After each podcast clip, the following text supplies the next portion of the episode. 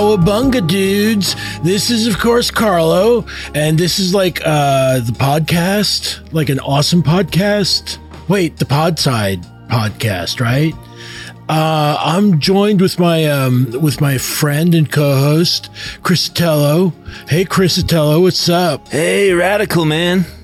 Never mind that I have like this totally gnarly West Coast accent that comes from surfer culture, um, you know, like down on the eh, on the coast and stuff. But like I'm somehow living in New York City. And, and, somehow my other brothers do not have that accent. well, it's funny. Um, so, so uh, obviously, if you have not, uh, you, you don't know anything about what the, the, the bit that we've just been doing, uh, we are talking about uh, the Teenage Mutant Ninja Turtles, uh, the original movie, the 1990 movie. Mm-hmm. Is it 1990? Yeah. Yeah. Um, you know, and, and, and starring, well, you know, humans in turtle shaped mech suits. um, but, but, uh, what was I going to say? Shit, I forgot. Uh, okay, California surfer voice. Yeah, like like it's it's very strange to me that somehow like they live in the Big Apple, dude. Mm-hmm. it's yes. totally tubular. You're like, wait, what? Yes. All right. Well, anyway, um, so so I uh, I remember seeing this in the theaters. Yes. Um.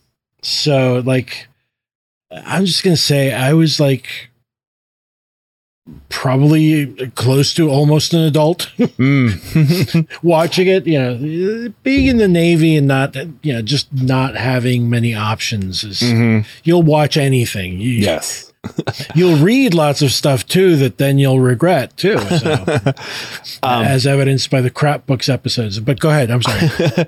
uh, yeah. So the, I I was um, I did not see this in theaters. However, we had the VHS uh, of this, and I watched that a ton. So this was, I, I was like just the right age to catch the the Turtles mania, because um, that lasted well into the early '90s, especially after the movies came out. So, and yeah. Uh, so I guess my question here is did you experience the movie first and then the cartoons or did the cartoons take you to the movie? It's got to be the cartoons first. Um, mm-hmm. That's I imagine that's what I I, I I honestly don't remember, but I think I saw the cartoons first. I mean, it, it, no, no, no shade. Just simply like, I oh yeah, no. I like. I'm also thinking to myself, like, um, because there's so many iterations of this uh, property, and I'm mm-hmm. sure I'm going to miss a couple of them. Mm-hmm. But there was the original like uh, comic book run, which is supposed to be sort of like a sort of dark and gritty, but yes. also tongue in very. It's, it's a, very yeah. uh, like like I, I saw somebody tweet the other day something of like you know Teenage Mutant Ninja Turtles that's it. That's the perfect setting. You don't need to explain anything else or, or something to that effect is like yeah. you could tell any story in the world where Teenage Mutant Ninja Turtles exist. Yes. Yeah. And, and you're right though. That like it, it, it, was straddling the line between, cause I have read these original, the original comics.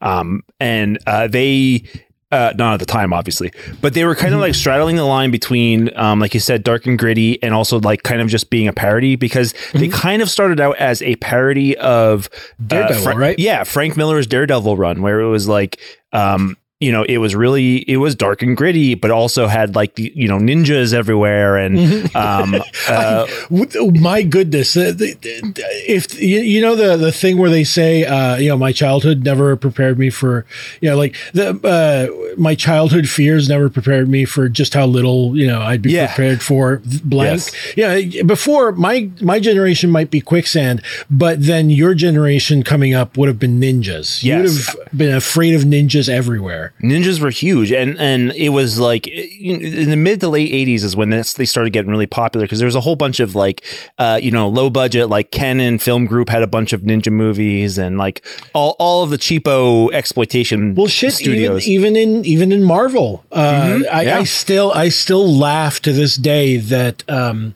Psylocke, the um, the very Asian looking mutant from the X Men, Yes. and Captain Britain are siblings. Yes, that's right. Yes. Uh, Captain Britain, who looks like sort of a prince, uh, a, a blonde Prince Valiant or something Yeah. to that effect. Well, So, so, Yeah. it, it, it- and there's this weird uh, thing where, where, yeah, like, um, uh, like hers is really ridiculous because she was like basically mind transferred into an Asian woman's body, and you're like, what? Huh? What's going on now? Yeah. Uh, you know, whereas you know, like it's, uh, it's someone the same operation that uh, Scarlett Johansson had, except in reverse. Hey everyone!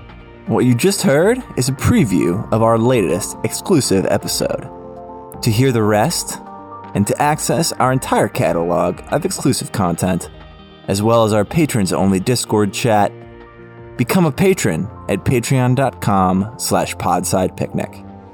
That's where you can support our work and make sure you get access to everything we do. Patreon.com slash podsidepicnic.